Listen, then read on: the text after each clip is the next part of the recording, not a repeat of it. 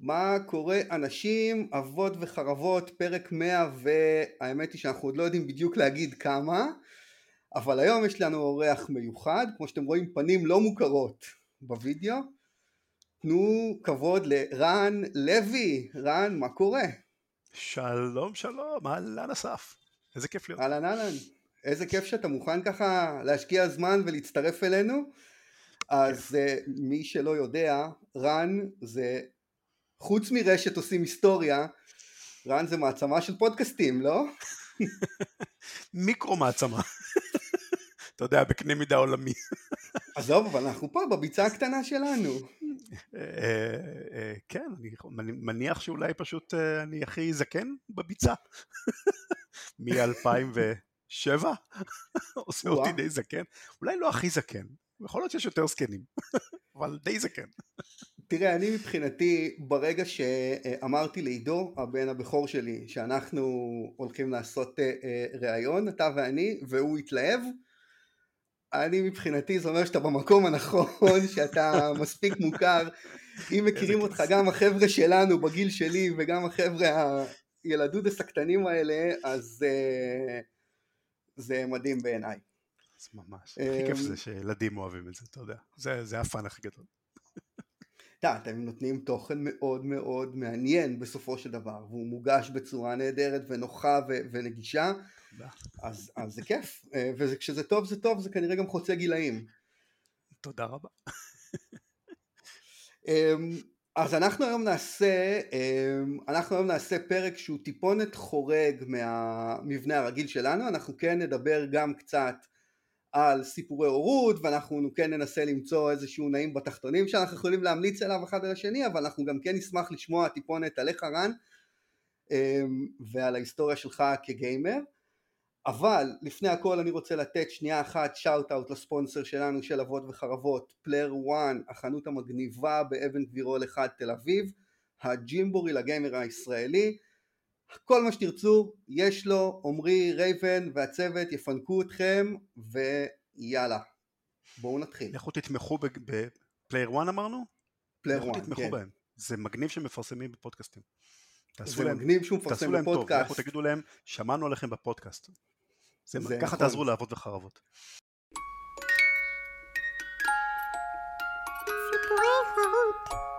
אז בוא, בוא נתחיל בסיפור הורות קצר, כי כשדיברנו בטלפון היה לך איזשהו סיפור נראה נורא מגניב, ואני מקווה שזה גם מה שאתה הולך לספר לנו היום, ואם לא אז תפתיע. נכון? כן, כן, זה מה שאז התחלנו זה. כן. אז uh, אני את מבוכים ודרקונים גיליתי כשהייתי בן uh, בטח איזה 14-15, איפשהו באייטיז. אה, ומאז זה כמובן, אה, אתה יודע, אהבה שנמשכת הרבה שנים, כבר לא יוצא לי לשחק כמו, בגלל העיסוקים האחרים יותר מדי, אבל זה ממשיך, ו- וזה הוביל אותי, תכף תבינו למה אני מספר את ההקדמה שמקדימה את הסיפור. זה הוביל אותי אה, אחר כך למשחקים שנקראים MUD, M-U-D, שזה בעצם משחקי טקסט באינטרנט, אני מדבר על תקופת ה-90's וה-2000 המוקדמות של הגרפיקה עדיין לא הייתה משהו, משחקי טקסט היו מאוד חזקים והיינו משחקים טקסט אדוונצ'ר גיימס כאלה אלפי שעות. אתה מתכוון למשחקים של אה, משחקים של סיירה, פוליס קווסט וכאלה, או למשחקים לא, אני מדבר על משחקים ללא גרפיקה בכלל, כאלה אה, אוקיי. כותב לך, אתה רואה את החדר ככה ואתה אומר לו, אני מרים את אוקיי, הקופסה. אוקיי. כאלה שאם אתה רואה כוכבית מסביב לשם, זה סימן שזה מפלצת נוראית. הכל בדמיון. נורא מפחיד דרך אגב, הכוכבית הזאת, תתפלא. עד היום יש לי פחד מכוכביות. אז אה, כמובן שכשצ'אט GPT נכנס לעניין, אז אני יושב עליו כמו כמעט אה, חצי מהאנשים שאני מכיר, בצורה אובססיבית להבין מה הוא יודע לעשות, ואז עלה לי יום אחד רעיון, אני חושב שקיבלתי את זה מאיזשהו מישהו שכתב משהו בטוויטר. אה, שיחקתי עם הבן שלי, אמרתי לצ'אט GPT, אתה עכשיו מריץ לנו טקסט אדוונצ'ר גיים כזה, בעולם של היקום הקולנועי של מרוויל. אני והבן שלי הדמויות, הוא ספיידרמן, אני הענק הירוק. ותן לנו הרפתקה וגם תן לנו אה, אה, אה, איך זה נקרא מפת אסקי, אתם יודעים מה זה אסקי? זה כאילו כשהכל, זה, זה לא גרפיקה, זה כשמציירים על המסך עם, עם קרקטרס, עם אותיות כן, וקווים וכאלה, כן, כן, כן. פשוט שנדע איפה אנחנו נמצאים בעולם המשחק. ותריץ לנו הרפתקה, אנחנו נתקלים באיזשהו משהו, צריך להציל את העולם, ואנחנו זה, ושעה שלמה, עשינו זה מאז כמה פעמים, ישבנו ושיחקנו, וצ'אט GPT עושה את זה ממש מגניב.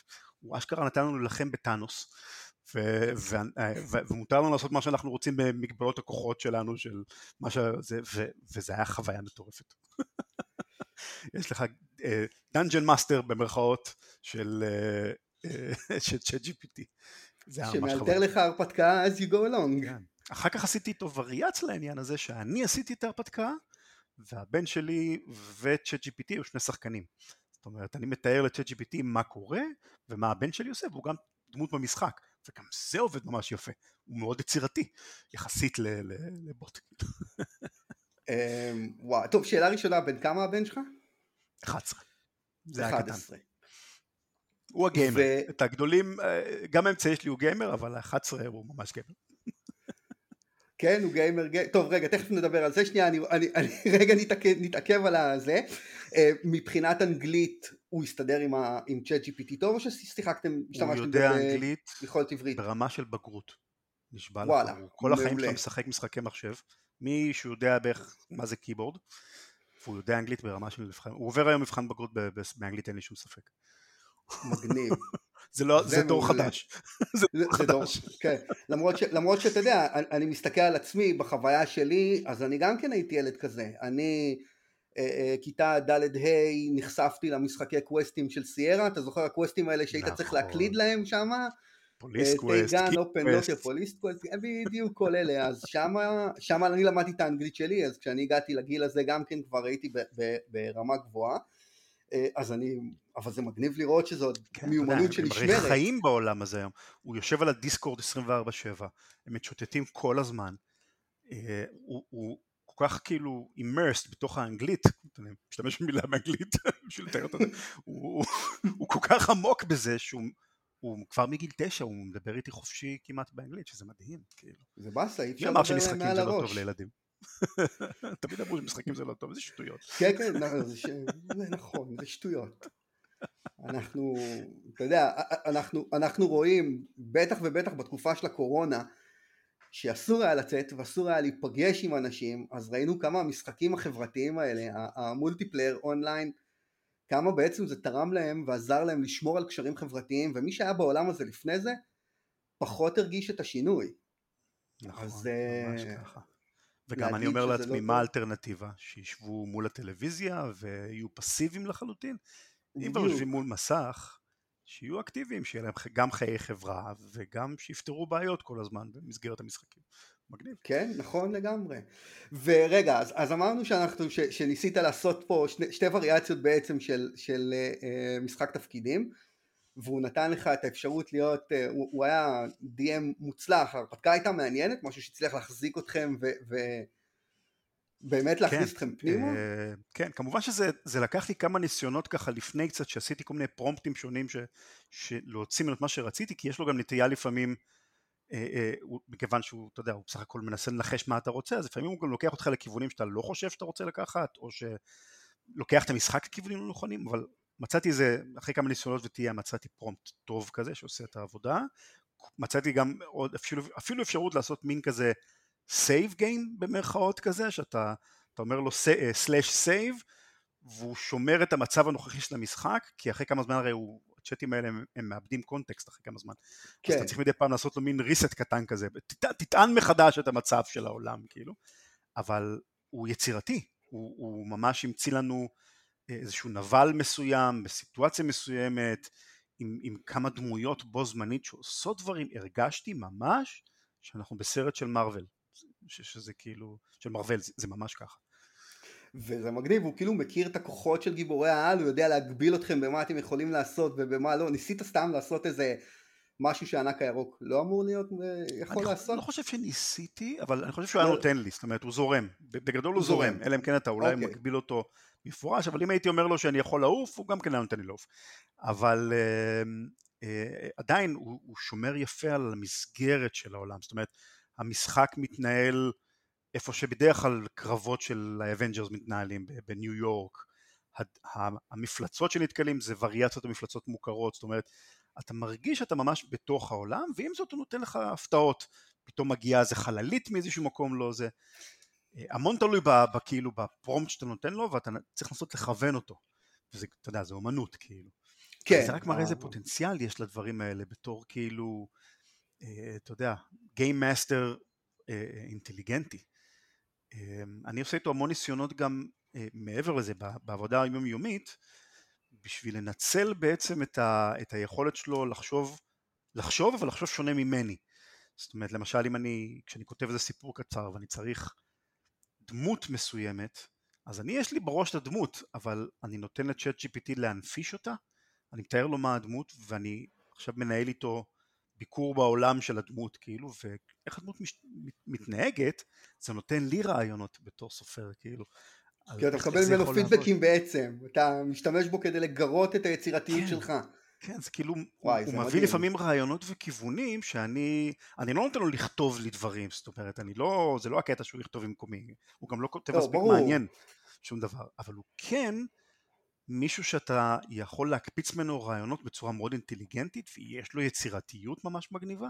במיוחד אם אתה, אם אתה כותב לו במפורש תהיה יצירתי אל תהיה נדוש פלאפ קופצים דברים מגניבים ואתה כותב את הדברים שאתה רוצה ובונה מהם הלאה. חיים בעולם כשאתה בונה דמות אתה יכול להגיד לו לשחק כאילו בעצם אתה יכול להגיד לו לשחק את הדמות נותנת לו איזשהו תיאור של הדמות להגיד לו לשחק אותה ואז להעמיד את הדמות הזאת בסיטואציות ולראות איך היא מגיבה? זה, זה, לח... זה הכיוון שאתה עושה בעצם? לחלוטין. Uh, כמה פעמים נתתי לו ממש, כששיחקנו הוא היה דמות במשחק ואני אומר לו מה, מה זה והוא, והוא, והוא, והוא בתוך הדמות role playing לגמרי. זאת אומרת, כן. ממש, גם כשאתה מנסה לשגע אותו ולהתקיל אותו עם כל מיני התקלות, הבן שלי בשלב מסוים מבין שכאילו Chat GPT יהיה, יהיה בתוך הדמות תמיד, לא משנה מה אתה עושה לו, אז הוא התחיל לשגע אותו, לעשות לו מין כזה סגנון של Inception כזה, אתם זוכרים את הסרט Inception, שאתה בתוך חלום ואתה יוצא מהחלום ובעצם לא, אתה עדיין בתוך החלום, וצ'אט GPT זורם, כן, אני יצאתי מהחלום, לא, אני בתוך החלום, זה נורא נחמד. תשמע, זה נשמע כמו רעיון ממש מגניב לזה, אז אנחנו פה התחלנו בדיוק את העונש הגדול, נראה לי זמן טוב לנסות לעשות את הניסויים האלה על הילדים. למי שיש. זה מהמתונים שלנו, אם אתה, אם, אם אי פעם תצטרף אלינו לקהילה שלנו של אבות וחרבות, אז אתה תראה שזה באמת מהמתונים שלנו. אני מזדהה, אני מזדהה. כל מי שיש לו ילדים בטווח הגילאים הרלוונטיים מזדהה. היחידים שלו זה מורים וכאלה שהילדים שלהם גדולים מדי. נכון, מסכים.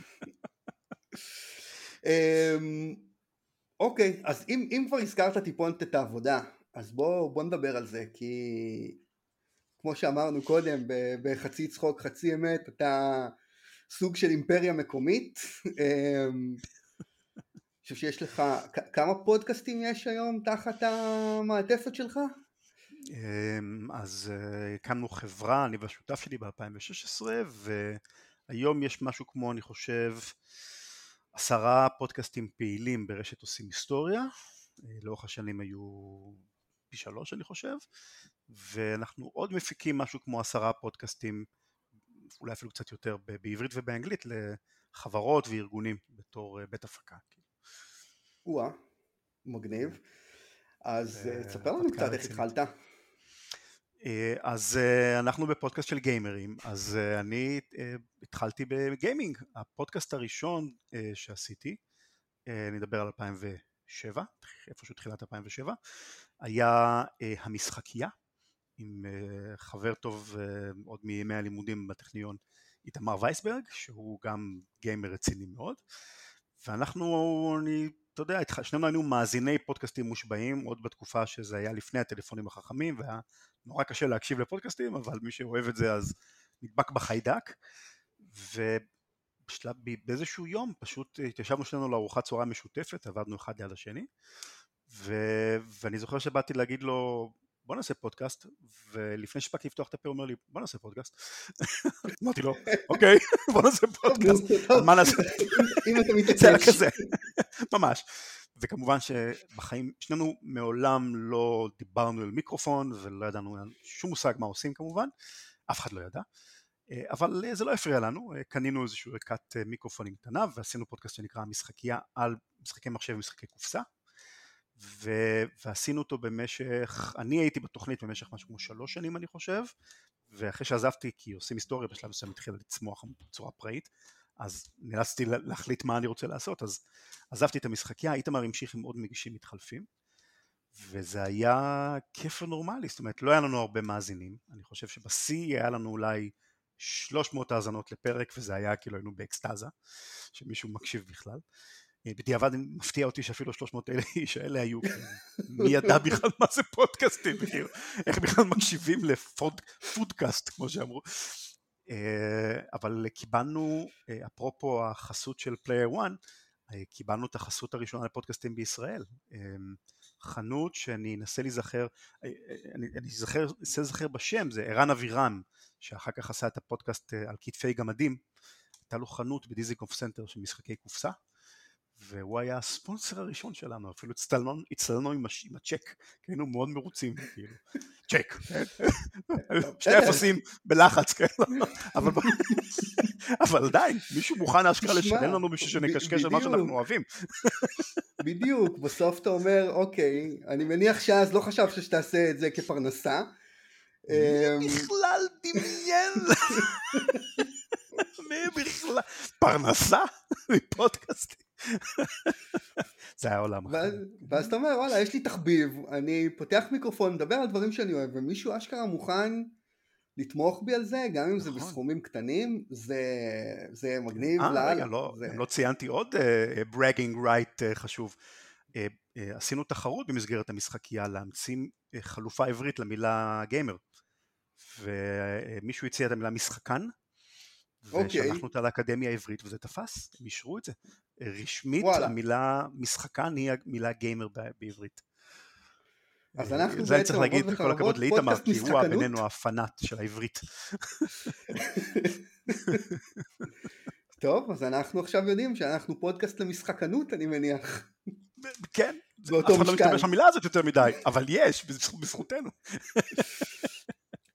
על מה דיברתם במשחקייה? אתה זוכר איזה שהם נושאים, כאילו דברים ספציפיים שהיה, או, או לא יודע, תוכן ספציפי שממש אהבת? כן, זאת אומרת, אנחנו השתדלנו שהתוכנית תהיה חצי חצי משחקי וידאו ומשחקי אה, קופסה. היה לנו section, זה היה מין תוכנית מגזינית כזו, אז היה לנו פינות כאלה ואחרות, פעם אחת פינת חדשות התעשייה, כאילו משחקים חדשים שיצאו, כל מיני סערות ו- ו- ודברים כאלה שהתרחשו בעולם של ה gaming. אה, אנחנו מדברים על שנת 2007 אז דברים כמו למשל יצא אקסבוקס זה היה חדש אז כאילו מה זה אקסבוקס אה, פה ושם עשינו גם אה, קצת תכנים טיפה יותר מעמיקים אני זוכר שעשינו פרק שלם שהקדשנו לסדרה של Half Life ששנינו נורא אוהבים אותה פרק שלם הגשנו, הגשנו משחקי קופסה מסוימים. אז זה היה מין תוכנית כזאת מאוד בוסרית מצד אחד כי לא באמת ידענו איך לעשות lineup כמו שצריך או הבאנו, הבאנו אנשים לראיין למשל, אבל אני מניח שאיכות הסאונד לא הייתה משהו באותה, בקושי אנחנו ידענו מה אנחנו עושים, אה, אבל זה הרגיש כאילו אנחנו, כאילו לא היו כמעט תוכניות, זאת הייתה תוכנית רדיו אחת ברשת ב', גיגה ביט או משהו כזה שהתעסקו בטכנולוגיה בכלל, אבל אף אחד לא התעסק עם משחקים, לא הייתה אף תוכנית אני חושב ברדיו שנתנה פתחון פה לעולם הזה. אז הרגשנו שאנחנו עושים משהו ממש מיוחד. כאילו, זה היה נורא נחמד. עשיתם משהו ממש מיוחד. תשמע, זה בסוף אה, באמת לקחת עולם ש, שהיה כנראה מאוד נפוץ גם אז, ולתת לו. איזשהו ביטוי במד, במדיה שלא הייתה נפוצה בכלל אז. נכון, אה, נכון מאוד. אז באמת בארץ התחום היה ביטולי לחלוטין. כל תחום שלא רצית לעשות היית הראשון בו. אז, אה, ומשחקים אני מודה היה נשמע לי כמו הנושא המושלם כי אתה יודע, זה, עושים היסטוריה, התחלתי אותה חצי שנה אחרי המשחקייה פחות או יותר, והנחתי שאף אחד לא ממש ירצה להקשיב לפודקאסט על מדע והיסטוריה וטכנולוגיה, זה כאילו קצת יותר נרדי כזה. אבל משחקים זה כיף, כולם ירצו להקשיב למשחקים. אז כאילו... ו-400 פרקים אחרי אתה מבין שזה הפוך. כן, אני מראה לך מה אני מבין, כאילו.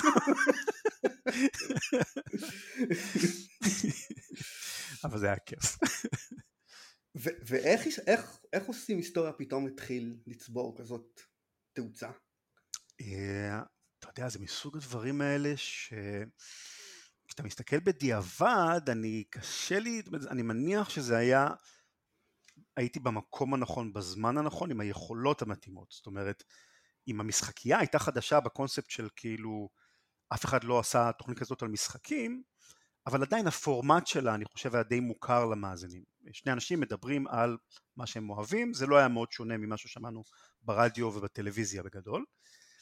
אה, בדיעבד אני חושב שעושים היסטוריה הביאה משהו מאוד חדש, זאת אומרת לא היה, לא ברדיו ולא בטלוויזיה, אה, ולא ביוטיוב לא הייתה אז, כן, או שזה ממש ממש התחיל, כאילו זה ממש ממש התחלה של יוטיוב, לא היו תוכניות long form כאלה ארוכות, שעה, נרטיביות של דובר יחיד שמספר לך סיפור על נושא טכנולוגי. הכי קרוב שהיה זה היה האוניברסיטה הפתוחה בגלי צה"ל, אבל זה vibe אחר לגמרי, זה vibe אקדמי. אני תמיד הייתי בקטע של בוא נספר סיפור מגניב ונלמד ממנו משהו תוך כדי. וזה בדיעבד היה כנראה מאוד שונה ממה שאנשים חוו. אף אחד לא שמע דבר כזה אף פעם.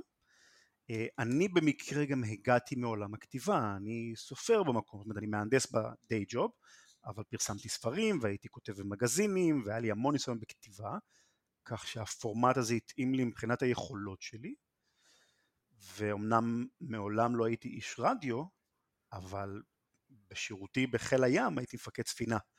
ומפקד ספינה מה שהוא צריך לעשות בגדול זה רק לדבר אל המיקרופון ולתת הוראות. ולתת אותם בצורה מאוד משכנעת ואמינה, זה אומר לשחק קצת משחק של אני מין קפטן אה, אה, מסוכס, שבעיקרון זה פשוט להוריד אוקטבה בקול, שלום, צוות מפקד, סקירת מצב, זה כאילו משהו כזה, לשחק משחק. אז אה, אתה יודע, הכל כזה התנקז אני מניח לה, במקרה הזה, ולהפתעתי הדרמטית עושים היסטוריה הצליחה ממש מ-day one, כאילו. פרק שלישי רביעי התחלתי לקבל פידבקים, פרק 20 זה כבר הייתה תופעה כאילו, ו... איזה מגניב. השתלט לי על החיים בצורה שכאילו מי בכלל יכול היה להאמין. פשוט לפעמים אתה, יש לך מזל, לבן אדם יש את המזל. אני אסיר תודה על, על ההזדמנות הזאת. לפעמים צריך גם את זה, אבל אתה יודע, עכשיו אסוציאטיבית זרקת אותי לחיל הים, אז על איזה ספינה פיקדת? אה, אני הייתי מפקד דבור. 1908, מפקד דבור בבסיס אשדוד. באיזה אה, שנים? 98 אה, עד 2000, 2000 כן, 2000 כזה. אז עוד יש מצב שאני ליוויתי אותך מהמשאז, חילקתי לך הנחיות ונתתי לך אישור יציאה לים וכאלה. תן לי אישור להיכנס לנמל, תן כבר להיכנס לנמל. לא, להיכנס אף פעם לא עשיתי לכם בעיות, רק לצאת. זה דווקא לא שלח... בנמל אני לא שלחתם רשימות מפליגים, אז... אה. נכון. אבל אפרופו אה, משחקים ועניינים, אז אה, בספינות אז, טכנולוגיה מתקדמת לא הייתה יותר מדי, זאת אומרת היו דברים בסיסיים אבל לא יותר מדי מתקדמים, ויום אחד התקינו לנו, יש מושג כזה בחיל הים שנקרא שליטה ובקרה, או ראשי תיבות שוב, זה איזושהי מערכת שמאפשרת לך לראות את המצב הטקטי בים. בספינות הטילים הגדולות היו, אבל בדבורים לא היה, כי אנחנו ספינות נכון. קטנות ומי בכלל אכפת לנו, אנחנו ג'יפ, סגנון של ג'יפ שעושה, מערבב את המים בים. ג'יפ סיור, כן. ג'יפ סיור כזה גדול בים, כן. אבל יום אחד הביאו לנו מחשב בשביל איזה ניסוי כזה, ממש הביאו לנו מסכים כמו של פעם, CRT הענקיים, ואשכרה מין קופסת בז' כזאת גדולה, ודי חיברו אותה ברצועות לשאר הדברים שהיא לא תעוף, ואמרו נעשה ניסוי של, של מערכת בקרה. עכשיו, לא יודע מה קרה, אבל אף פעם לא באו להתקין לי את המערכת בקרה הזו, זאת אומרת היה לי מחשב בספינה איזה חודשיים, מחשב PC רגיל חודשיים, שאף אחד, שכחו ממנו לפי דעתי. אז אני הייתי עסוק לתכנת בבייסיק, רוב, רוב הסיום, כי זה מה שידעתי לתכנת, והתחלתי כל כך להתלהב מזה, שזה אחר כך... אה, אה, אה, הוביל אותי אחר כך להפוך להיות, ללמוד להיות טכנאי PC בעצמי, ככה on the job כזה, תוך כדי הסיורים למדתי את זה, ואחר כך הוביל להיות מהנדס חשמל, זאת אומרת זה מין ה trajectory כזה, trajectory כזה נחמד. התחלת מהתכנות ואז ירדת להיות ממש זה, כן. אפילו לא ממש ידעתי, אבל היה לי מחשב והיה לי המון זמן פנוי, אז, אז אתה יודע, לעשות, לעשות עליו משחקים פשוטים כאלה, זה, זה משהו שנורא נחמד היה באותה זמן, הזדמנות מעניינת. כן, אני זוכר את התקופה הזאת שהתחילו לעשות את הניסויים האלה, אני הגעתי גם, אני הגעתי ממערך השליטה, אה, אז אני מכיר, אני זוכר את הניסויים האלה ואני זוכר באמת את ה... לשבת שם ולהגיד הם בחיים לא יצליחו להבין איך זה עובד הם דבורנים אתה לא יודע כמה לא טכנולוגים היינו, אני זוכר זה היה ה-GPS הראשון נכנס לספינה שלי באותה תקופה בדיוק, והדריכו אותנו, זה היה מין קופסה גדולה כזאת שלא הראתה מפה, אלא רק סתם גריד ונקודת ציון, ואתה היית צריך לסרטט עליו קווים שיראו לך איפה החוף ואיפה אזור הסיור שלך. זה היה ממש פרימיטיבי. וכמובן שאף אחד מהחיילים לא ידע בכלל מה עושים הדבר הזה, ואני שיחקתי עם זה קצת ללמוד ולהבין מה עושים, ויום אחד הגיע איזה מילואימניק, אה, מאוד מבוגר, 40 בטח או משהו כזה, מבאס להגיד את זה, אז הוא היה נראה לי מאוד מבוגר. ואני אומר לו זה GPS, תראה, יש לנו חדש GPS, אתה יודע לעבוד איתו? הוא אומר לי, אה, בטח, שמעתי על זה, בטח, אין שום בעיה. אז סבבה, הלכתי, שמתי אותו בסיור, היינו בגבול uh, uh, מצרים, וכאילו שמתי אותו בסיור, והוא צריך להפליג לכל מיני כיוונים, והלכתי לישון. ו, ואני, ואני רגיל מתוך הניסיון שאם אנחנו מפליגים בכיוון מסוים הספינה מיטלטלת בצורה מסוימת עם הגלים. אני רגיל, היא אמורה להיטלטל ימינה ושמאלה, לא למעלה ולמטה. אני, ויום אחד, ואני מתעורר מהשינה והספינה מיטלטלת למעלה ולמטה. אני אומר, רגע, מה קרה? למה אנחנו לא בכיוון הנכון? אני עולה מהר לגשר, אני רואה את הבחור המילואימניק החביב יושב על המקם, ואני אומר לו, הכל בסדר? הוא אומר לי, כן, אומר לו, איפה אנחנו? הוא אומר, בסיור, כרגיל, או משהו כזה בסגנון. או צעיד. עכשיו, אני מסתכל ב-GPS, ואני לא רואה כלום, זאת אומרת, ה-GPS הוא אמור להיות בו איזה מין קו כזה שמראה את הנתיב שלי, ואין. אז אני אמרתי, אוקיי, אולי פשוט אני לא בזום הנכון, אני עושה zoom out, ואני עושה עוד פעם zoom out, ועדיין אין, אני לא רואה את הגבול. איפה קו הגבול שאני מפטרל עליו? עושה zoom out, עושה עוד zoom out, ואחרי הרבה zoom out, אני רואה את קו הגבול ממש רחוק צפונה ממני, אולי איזה חמישה מיילים ימים צפונה ממני, יעני אני כבר חצי הדרך לפורט סעיד, עברתי את הגבול, אני הכרזתי מלחמה על מצרים לבד, פחות או יותר, ואני כזה, אני והוא, מסתכלים אחד על השני, כאילו, אתה, אתה נמצא בתוך מצרים אחי. עכשיו אני יודע אה, ברגע הזה שאני בצרה נוראית כאילו, כי אם המצרים מבינים איפה אני נמצא, אני בתגית דיפלומטית.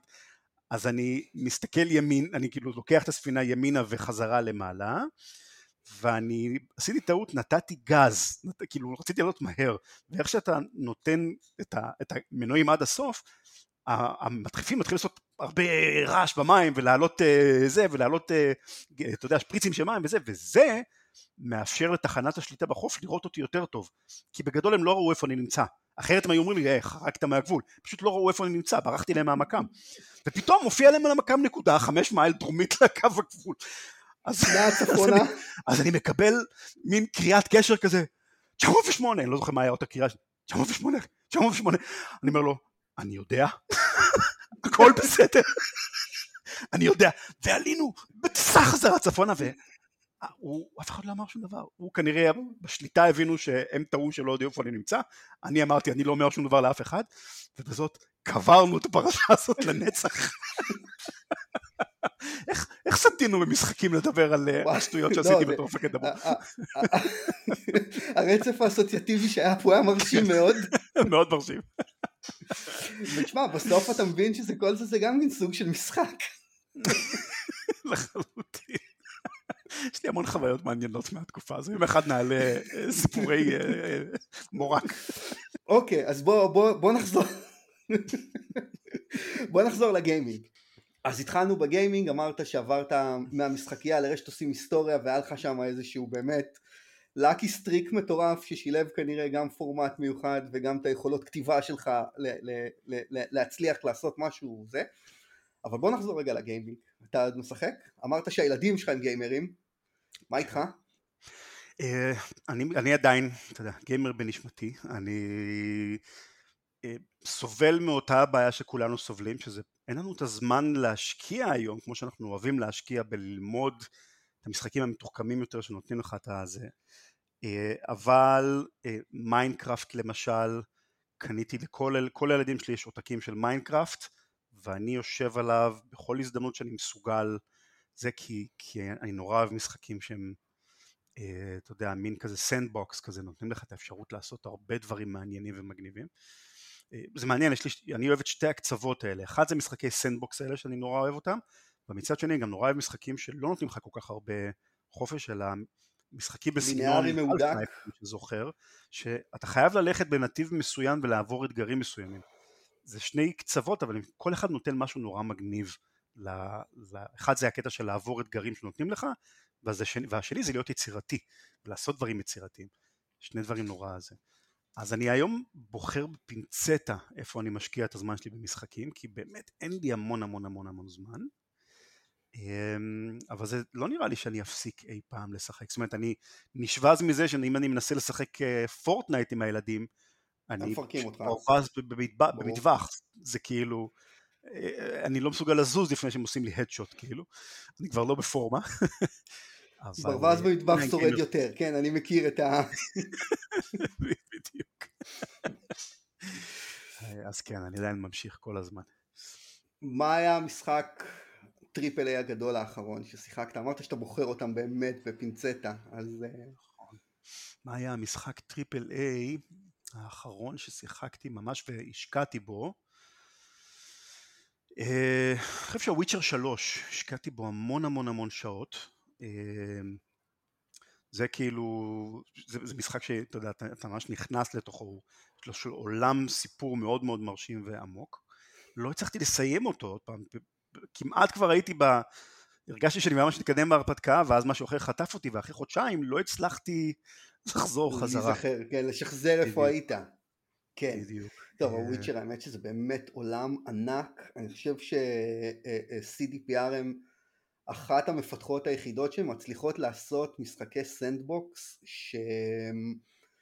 שלבחירות שלך באמת יש השפעה על העולם ואתה גם רואה את ההשפעה הזאת. זאת אומרת זה לא עשית איזשהו side quest וברגע שסיימת אותו העולם חוזר להיות אה, אה, כמו שהיה קודם. הם באמת הצליחו לייצר שם מארג שלם של נכון. אה, אה, והדמויות כל כך משכנעות ומעניינות והסיפורים שלהם הם לא טריוויאליים וגם זה לא משחקים לילדים מבחינת אה, מין ואלימות שמופיע שם, אז... נכון.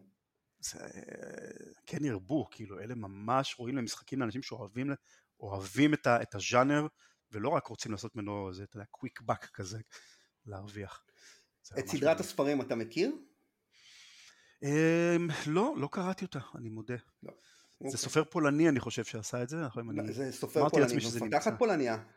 נכון, אז CDPR מפתחת פולניה. פנטזיה זה אחד אה, מהז'אנרים שאני נורא אוהב לקרוא. האמת היא שזה, כשהייתי קורא הרבה זה היה הז'אנר העיקרי שהייתי קורא. היום לצערי, או לא יודע אם לצערי, אבל בבחירה היום אני קורא הרבה פחות ומשחק הרבה יותר. כן. אם אנחנו מדברים על בחירה של מה לעשות עם הזמן, אז... כן, אפרופו פנטזיה, והזכרתי את משחקי המד, המשחקי הטקסטואליים שהייתי משחק פעם, אז יש סדרת פנטזיה מאוד מפורסמת שנקראת מחזור קישור הזמן, Wheel of Time אוי. באנגלית, סדרה של איזה 18 ספרים, 15 ספרים. אה, ובתור, אה, בערך באותה תקופה של הצבא, גם היה לי המון זמן בספינה, אז קראתי את כולה והייתי עמוק בתוך העולם פנטזיה הזה, ואז גיליתי משחק מד, טקסט אדוונצ'ר כזה, שמתרחש בעולם הזה. וזה היה מבחינתי זה... ג'קפוט מטורף, אתה נכנס לתוך העולם הזה, ואתה דמות בתוכו, אתה חייב לעשות role playing, זה היה החוקים של המשחק, ואתה בחרתי לעצמי דמות עם סיפור רקע שמצאתי מה, מה, מה, מהעולם של הזה, ואתה מסתובב ואתה פוגש את הדמויות הראשיות, ו- וזה לא היה AI כמו שאתה אולי אפשר לעשות את זה היום, הם לא היו כאלה מתוחכמים, אבל אתה עדיין חי במשחק ומנהל את אותם הקרבות ואותם המלחמות שהגיבורים בסדרה מנהלים. וזה היה חוויה שהעלתה את, ה, את האהבה שלי לסדרה הזאת, לעולם הזה, בכמה סדרי גודל. הוא יצר שם עולם משוגע לחלוטין. ראית את הסדרה? אה, את סדרת הטלוויזיה עדיין לא, היא באפל אני חושב שהעלו אותה. אמזון פריים. אמזון פריים, זהו. עוד לא יצא לי, ואני חושב שגם שמעתי על הביקורות לא משהו, אז לא מיהרתי, אני חושב, אה, ללכת אה, ולהסתכל. כאילו. תראה, בתור חובב של הסדרה, אה, נהניתי. בתור חובב של סדרת כן. הספרים הכוונה. נהניתי מהסדרה.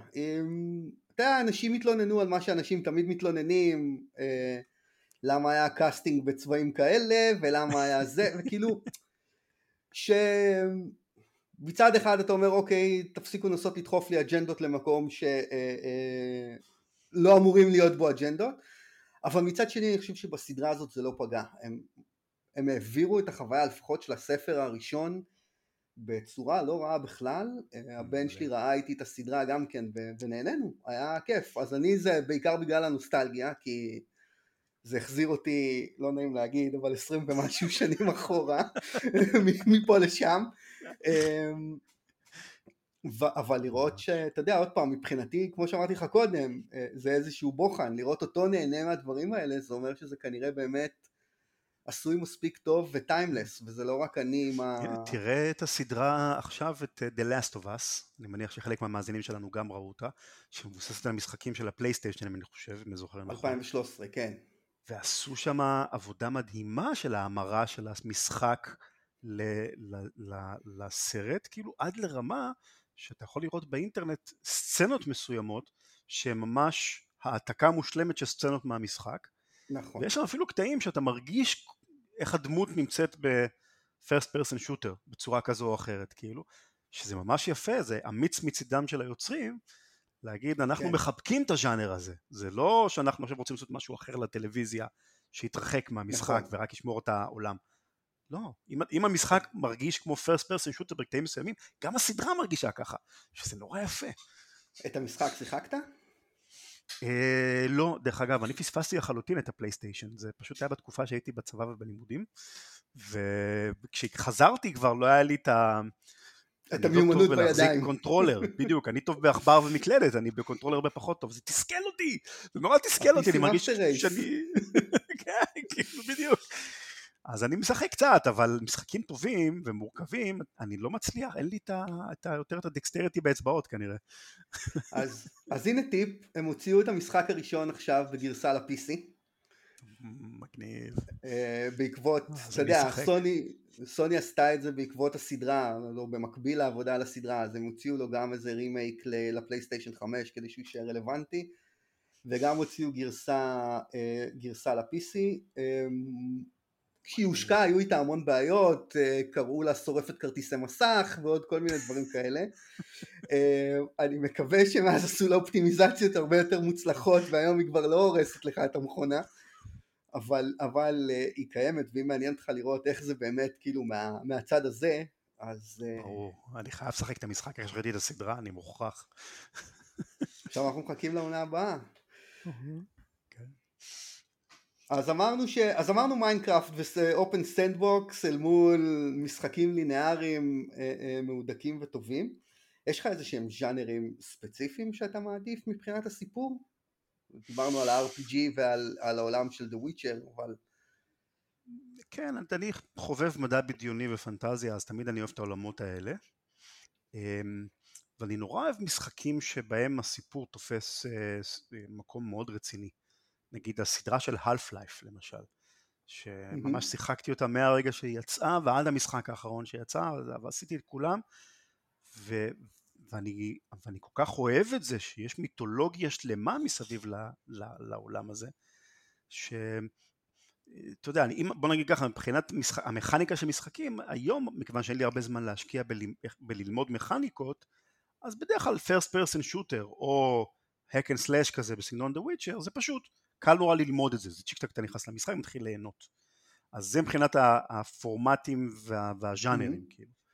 אבל אם, אם משחק הוא אני מרגיש שהוא רק ה grind של המשחק ולירות בפיקסלים במסך, אז זה חביב, זה מביא לי את הבוסט הזה של דופמין כזה בשביל הכיף. אבל אם המשחק גם מכניס אותך לעולם פנימי, וגורם לך לחשוב עליו אחרי שאתה יוצא מהמשחק, ואוי זה מגניב זה היה יכול להיות ככה, ובא לי עכשיו להיכנס לעולם הזה אולי בספר, או להיכנס לעולם הזה מכיוון אחר, אה, זה אני חושב לוקח את, ה, את, ה, את המדיה הזאתי ומנצל אותה ממש ממש טוב. ואני מאוד סקרן לראות איך כלים כמו צ'אט GPT וכל המודלי שפה האלה הולכים להשפיע על העולמות האלה, כי אתה יודע, סקיירים אני מניח שהרבה מהמאזינים שלנו שיחקו, זה משחק כבר די ותיק, עולם פתוח וגם סיפור מאוד יפה וגם כל דמות שם יש לה איזשהו סיפור רקע והכל, אחר כך המשיכו את זה עם Red, Red, Red, אה, Red Dead Redemption המשיכו עם זה גם הכיוונים האלה, ואז אתה לוקח את העולם הזה המוצלח מאוד גם ככה, ועם בינה מלאכותית נותן לדמויות שלו ממש להיות אנושיות, של לנהל חיים פנימיים משל עצמן, שאתה מבליח לתוכם לפעמים ויוצא החוצה. איזה מדהים זה זה, כאילו, כן, פוטנציאל זה. חבל הזמן. יוביסופט, המפתחת הצרפתית אה, אה, האהובה סלש ידועה לשמצה, תלוי באיזה צד אתה של, ה... של השולחן, אה, כבר הודיעה שהם הולכים להטמיע אה, כלים כאלה של, של, של AI כדי לייצר את ה-NPCs שלהם, או לפחות חלק מה-NPCs שלהם, וזה יהיה מעניין לראות, אה, בסדר, עזוב רגע את כל המימים המאוד מוצלחים שרצו ברשת וצחקו עליהם על זה, אה, אבל זה יהיה מעניין לראות באמת איך עושים את זה. כי באמת האתגר פה זה אה, לגרום ל-AI להתנהג כמו שאתה רוצה שהוא יתנהג, כשאנחנו עדיין לא מבינים את הטכנולוגיה הזאת עד הסוף, זאת אומרת עדיין זה נורא מאתגר לא לגרום לו לברוח לכיוונים שאתה לא רוצה, או כל מיני דברים כאלה. מעניין, כן, זה אתגר יפה. לתחום אותו. בדיוק. להזכיר לו שהוא רק, להגיד לו שהוא רק דמות מסוימת והוא לא יכול לצאת ממנה. זה משהו שהוא מאוד קשה ל-AI כזה, כאילו, היום. אה, שאלה אחרונה על גיימינג, אם כבר נגענו ביוביסופט, את uh, uh, סדרת המשחקים שלהם, את אסאסנס קריד, אתה מכיר? מכיר ולא יצא לי לשחק אף פעם. באף אחד מהם. באף אחד מהם. אני חושב שאולי בגלל שזה התחיל, יכול להיות שזה התחיל בקונסולות, אני לא זוכר. זה הגיע ל-PC, אני יודע שזה גם ב-PC. כן, היום הם לא יוצאים להכל, כל, כל משחק היום בסדרות האלה שיוצא יוצא בדיוק. לכל הפלטפורמות, אה, למעט משחק שכאילו היו כמה כאלה שיצאו רק להנדהלדס, לויטה ולזה, אבל בגדול המשחקים העיקריים בסדרה יוצאים להכל. אה, טוב, יצא מעניין. יצא לי דרך אגב, אפרופו חוויות מעניינות, יצא לי לשחק במשחק VR עם, אה, עם, עם הבן שלי האמצעי ועם עם, עם אותו חבר איתמר וייסברג שעשינו ביחד את המשחקייה. יש, היה, או אני לא יודע אם עדיין יש, בדיזיגונף סנטר יש מין אולם VR כזה, שנכנסים כל החבורה עם הקסדות, עם אה, רובים פלסטיק ביד, אבל אתם מחוברים לחיישנים, והיינו first person shooter בעולם של VR, והיה חוויה ממש מוצלחת. זה אשכרה היה לשחק בתוך העולם של ה-first person shooter נגד זומבים, זה, זה המשחק היה מין גרסה כזאת של... Uh, אה, left for dead כזה של, של זומבים שתוקפים אותך. חוויה... פתאום להיות חירניק. פתאום להיות חירניק, כן, בדיוק. זה גם הראה כמה שאני לא יודע להיות חירניק, אני בכלל... הבן שלי היה הרבה יותר טוב ממני.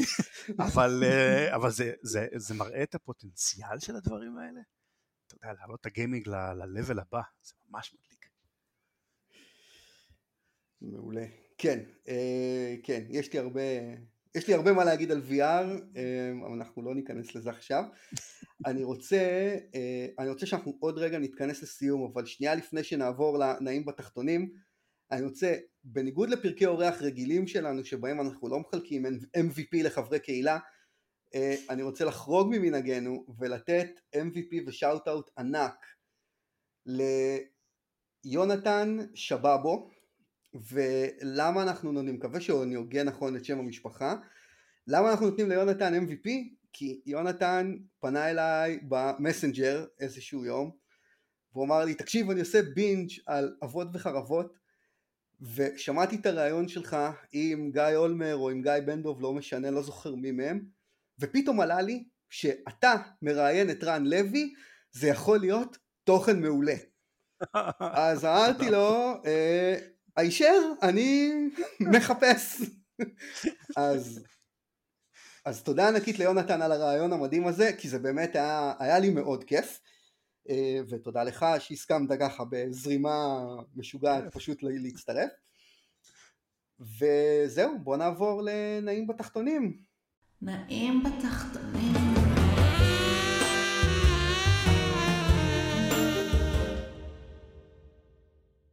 מה אתה יכול להמליץ לחבר'ה שלנו?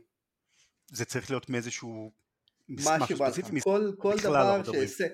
אנחנו היום פתח, פותחים את זה לכל עולמות תוכן שהם, נראה לי שאתה גיק בראש שלנו, אז בטוח אתה תפגע.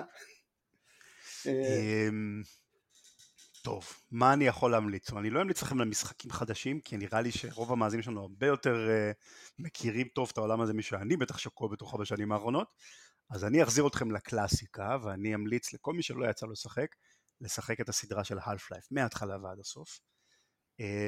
אני חושב שזה פשוט master, זאת אומרת, החבר'ה שפיתחו אותה יודעים לעשות משחקים בצורה כל כך טובה ולגרום לכזה סיפוק טוב כשאתה מצליח לעשות דברים מסוימים ו, ולפעמים זה הומור, לפעמים זה עצוב, אה, תמיד תמיד אה, מוקפד ברמות, אין באגים כמעט, אין שום דבר, זה עובד מדהים ומי שלא שיחק את half life זה כאילו אני חושב זה הגולדן סטנדרט של... כן, אני, אני מרכין פה ראש בבושה. אתה יודע, זה, זה, לא, זה לא טריוויאלי אני חושב, כי זו כבר סדרה מאוד ותיקה, אנחנו מדברים על המשחק נכון. הראשון יצא לפני 30 שנה, וה, והאחרון, כאילו הראשון לפני 30 שנה, והאחרון כבר 2007, 2008 אני חושב, זה ממש מזמן. אה, יצאו כל מיני חידושים ורימייקים כאלה בשביל לשפר את הגרפיקה, אבל המשחקים האלה לא, הם נתקעו שם כאילו, אז בטח הרבה אנשים לא מכירים אותם. אה, אבל באמת זה, זה, זה, זה, זה גולדן סטנדרט של איך עושים משחק מחשב טוב. הם גם באופן עקבי ואלב תמיד ניסתה להיות הסמן האיכות. הם, הם פשוט לא היו מוכנים להוציא משחקים, גם בין האף לייף 1 ל-2 עבר המון זמן, כי הם רצו לעשות משהו חדש בעולם המשחק. אז, אז חדש משמעותו היה פיזיקה, לא היו פיזיקה במשחקים, והם חיכו עד ש, שהפיזיקה תהיה מספיק טובה, ואז הם לקחו אותה ועשו דברים שהיום זה נראה לנו טריוויאלי לחלוטין, אבל אז זה היה שימוש כאילו מדהים, ולא בקטע של בוא נעשה דמו טכנולוגי איזה מגניב, אלא לשלב אותו בתוך המשחק, לעשות אותו חלק מעולם המשחק, וזה ממש היה אה, מגניב, אחר כך הם לקחו את זה גם לפורטל, גם סדרה של משחקים. מאוד חדשניים ומאוד אה, אה, שונים באיכות שלהם וברמה שלהם, אז זה הייתי ממליץ. אה, ואם אני אמליץ על אה, אמ, דברים אחרים אולי, על זה, אני אה, ממליץ על סדרת מדע בדיוני שנקראת סיילו, S-I-L-O, סדרת מדע בדיוני, סדרת ספרי מדע בדיוני, של שלושה ספרים, שכבר יצא לפי דעתי לפני איזה חמש או שש שנים לפחות, ואני נזכרתי בה מכיוון שיצא ממש עכשיו לאחרונה בסדרת טלוויזיה סיילו של אפל טיווי, שעוד לא ראיתי אותה אבל אני מקווה שהיא תהיה מוצלחת, אבל הסדרת ספרים הייתה ממש משובחת, אז uh, המלצה חמה. מעולה, איזה כיף. uh, סיילו, אני אחפש, זה אני אשים, ב... אשים בטאבלט ויקרא בנסיעות. אמ, רן, שוב המון המון תודה, היה לי מאוד מעניין, הלכנו אסוציאטיבית למקומות שלא חשבתי שנגיע אליהם, i.e. פורט סעיד. אה, אה, תודה רבה לך, אתה מוזמן, אה, וגם אתם המאזינים שלנו, להצטרף אלינו לקהילת הפייסבוק של אבות וחרבות. המון דיונים על הורות, על גיימינג, אם אהבתם את העונש הגדול, אז אמרתי, אנחנו שם רק מתחילים, משם זה רק הולך ומידרדר. מוזמנים להצטרף אלינו לדיונים ענקיים, איכותיים וטובים, וגם לפעמים על שטויות ועל, אה, ועל הכל בעצם.